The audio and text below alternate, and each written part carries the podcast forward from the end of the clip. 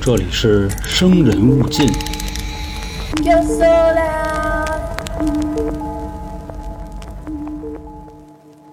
不知道咱们各位小伙伴都有没有阳完啊？是阳康了、阳过了，还是王重阳了？上一期节目呢是关于中国冥界神话的孟婆，当时我跟大家呢还在这个二零二二年道了个别，我以为那是最后一期，后来我一想不对，还有一期呢。这个可能是因为啊，确实我阳的这个症状比较狠，所以有点糊涂。但是各位放心啊，虽然我们几个全坤。你看啊，老杭啊，杀人放火讲解员，他相当于是一屁猪，一天到晚就叮咣五四在那放，而且还窜稀。娇姐呢，跟一孕猪似的，吃什么都往外吐。我呢是水泥鼻火猪，就是烂嗓子、烂鼻子、烂脸，各种烂。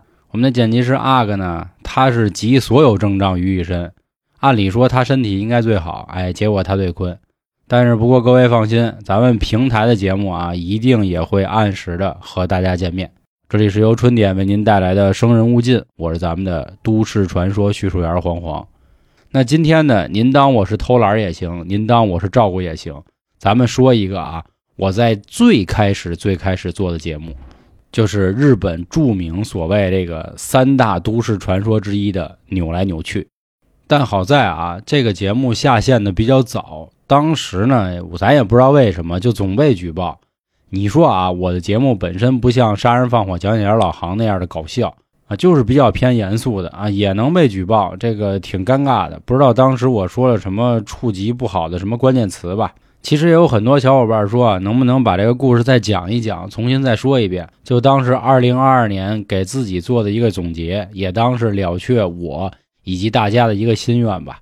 刚才前面提到了呢。说这个日本的三大都市传说，其中有一个我已经讲过了，就是那个圆梦，就是做一个梦，梦一小猴啊，然后坐一小火车上那个。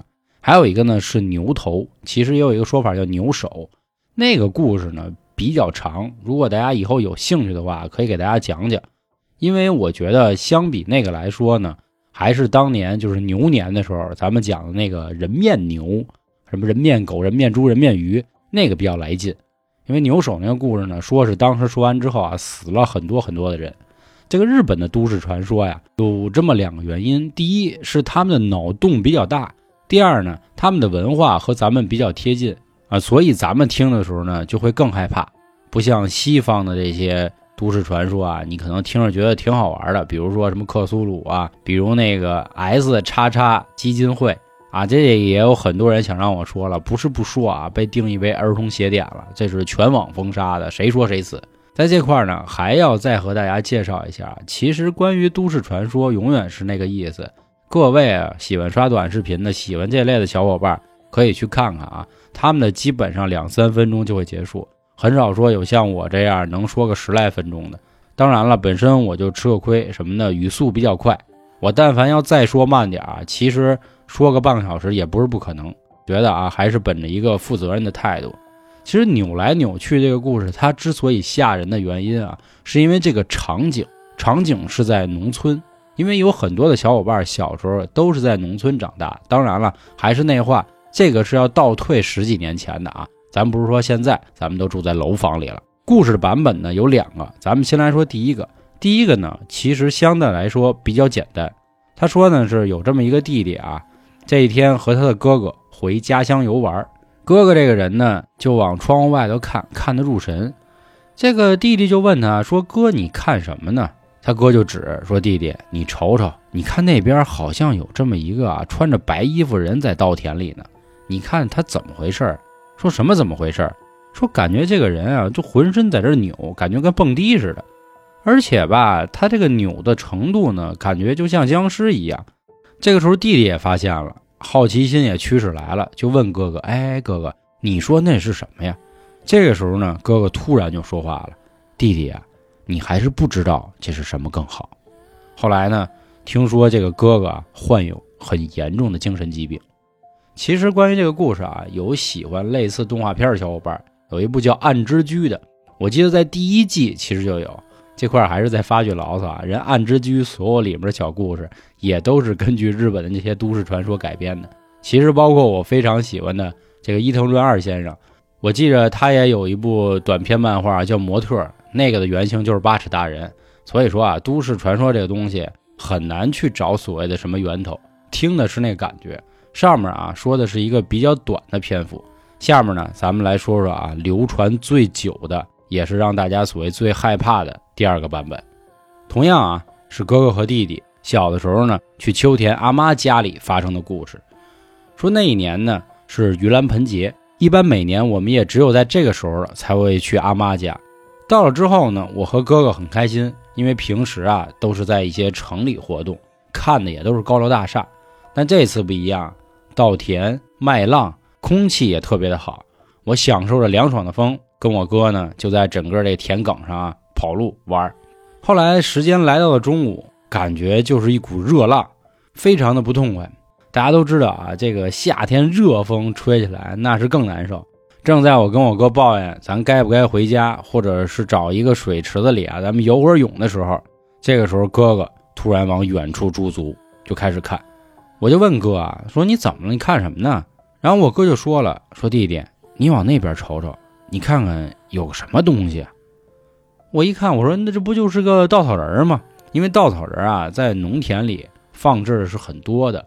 为什么？它保护庄稼嘛，省着这些鸟啊就过来捣乱。你放一稻草人呢，他们就觉得以为是个人啊，就是这么个意思。这时候我哥说了，说不是不是，你再往那边点瞅，你好好看。既然我哥这么说了，我也就往田的另一边开始瞅，看了半天，发现，哎，好像是有个什么东西。这个东西呢，和人差不多高，并且是白色的，就在那儿啊，一个劲儿的扭，很像什么？啊？就比如这种电器城开业有那种充气的那个气球人儿，咕啦咕啦在那儿耍，就这玩意儿。不过当时我琢磨了一下啊，这个地儿是稻田呀，你要说放一个稻草人，稻草人不该动。那如果是个活人在那儿扭，那好像也不太对吧？我就开始在那儿琢磨。我哥应该是看出来了，赶紧就跟我聊，说可能啊，应该是一个新型的稻草人。嗯，应该就是了。你也别瞎琢磨了，好吧？我估计啊，可能是咱们村里哪个大聪明，哪个卧龙凤雏联合想出来的。哥哥说完之后呢，我觉得嗯，有道理。哎，还是我哥啊，见多识广的。正在我们俩呢打算一拍即合回家的时候，突然我们感觉不对了。记不记得刚才啊刮风了？但此时呢风停了，而远处那个白色的像人一样扭来扭去的东西呢，它居然还在动。这时候我哥慌了，说：“哎哎哎，你看它怎么还动啊？它是不是不是稻草人啊？”这个时候没辙了，我哥呀就说：“咱俩这样，屋里啊有个望远镜。”这个我都是晚上的时候呢，看一看星空，找找星星用的。今天能用上，你等会儿我，我赶紧去拿。我呢就赶紧说：“哥，你快点啊，我在这儿等着你，别让我一人，我一人害怕。”也就没个三五分钟，我哥就跑回来了。当时我们俩还谦让呢，说怎么着，要不你先看，要不我先看。我哥说啊：“我来吧。”等他拿起望远镜之后啊，迅速的就放了下来。紧接着我就能看出我哥面部已经苍白，并且开始流汗。这可是大中午啊，这可是夏天呀，他怎么能这样呢？我就问我哥，哥，怎么了到底？我哥说，要不别看了。我哥也没有再说下去。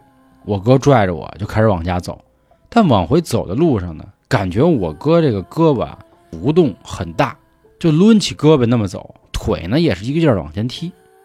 可是我当时也没多想，我就想呢。我哥到底看见什么了？为什么不让我看呢？此时我哥手里啊，一直也还攥着那个望远镜。我趁他一个不注意，赶紧抢过来，准备拿着望远镜回头瞅瞅那白色的东西到底是什么。但后来又一琢磨，既然我哥说了，要不别瞅了。而且我又想了半天，会不会啊是一个稻草人，上面糊了点塑料袋，所以在那扭？但是我的好奇心实在是没有办法让我停止下来。说不行不行，我要不我瞅瞅吧，我看看到底什么东西啊！我哥就非不让我看。也就是这个时候，我拿起望远镜刚要瞅的时候，我爷爷突然跑过来了，一边跑一边喊：“千万别看那东西，千万别看那个白色的东西，赶紧不要看，不要看。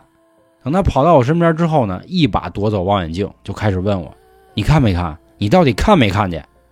此时呢，我被我爷爷的举动啊吓了一跳，等了两三秒才说出来：“呃，嗯，没看，没看。”这时候我爷爷好像松了一口大气，说：“那可太好了。”可是呢，我不知道爷爷到底因为什么突然又哭了起来，但紧接着就被他带回了家。回到家之后呢，大家所有人都在哭。我当时还问了怎么了，怎么都哭了呀？家里是出事儿吗？好在啊，我发现我哥没事。我哥呢一边笑一边扭，就跟那个我们在田里看见稻草人一样啊，咕噜咕噜咕噜咕噜在那扭。你还别说，他扭的还挺好玩。当时我看着还挺开心。又过了几天之后，到了回家的日子，可是这个时候妈妈却说，还是把你哥留在这儿比较好，放在家里的话太窄了。而且，应该大概也撑不了几天，等过阵子我再给他放到稻田里吧。我听完之后突然明白了什么，开始放声的哭。我这个时候也意识到，哥哥应该再也回不来了。就算明年再来这边，那也不是我的哥哥了。可是为什么会这样呢？难道说真的就是因为看了那个白色的东西吗？但没办法，最后还是被阿妈领上了车回了家。我一直就琢磨。如果我看见之后，我会变成什么样呢？我真的希望哥哥有一天可以变回之前的样子吧。好了，这以上啊就是这个非常有名的版本扭来扭去的一个说法了。其实听完这则故事，大家应该可以明白了，这个扭来扭去呢，就像传染病一样，谁看了他的真面目，自己也会变成同样症状的一个扭来扭去的似人非人的物体。为什么叫扭来扭去呢？其实也是从日文翻译过来的。它也很像之前咱们说那个“他咔他咔”类似那样的故事，它取自呢就是弯弯曲曲、蜿蜒的意思。这则故事呢，当年在二零零三年的时候，在日本网络上疯狂的流传，很多人啊非常害怕。尽管说大家已经翻到了这则故事呢，也相当于咱们这种亲身经历的灵异故事一样啊，是一个听众投稿在网络论坛上。但是随着慢慢发酵开来之后呢，大家发现啊。这好像不单单只是一个人的所谓的恶作剧，或者是投稿，他们身边好像自己也经历过类似的事儿。越来越多的人开始分享，小的时候在稻田里好像看到过可以动的稻草人，这让大家呢越来越开始流传，说那到底发生的是什么呢？那到底又是怎么回事呢？其实这篇故事的原名啊，就是不要知道它比较好。后来呢，才根据这个扭来扭去的稻草人儿啊，给他起了一个新的名字，就叫扭来扭去。现在呢，相关的帖子也都已经关闭了，想要再去翻源头也很难。仔细去想想之前我们说过的很多日本的都市传说，好像都没有什么章法可言。但这些故事呢，听起来好像后劲儿还是挺足的。那不知道各位曾经生活在田里的小伙伴，有没有遇见过类似这样的稻草人呢？另外，各位还有什么想听的，或者这一年二零二二年想跟我吐槽的，也都可以关注咱们的微信公众号“春点”。没听清楚的啊，看一下咱们这期节目的文字简介，就可以进群找到我，或者再聊聊您还有什么想听的。今天啊，嗓音不太好，非常的抱歉，在这里可能会影响大家听感。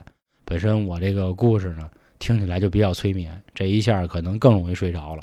那感谢今天各位的收听，我是咱们台的都市传说叙述员黄黄，咱们明年见，拜拜。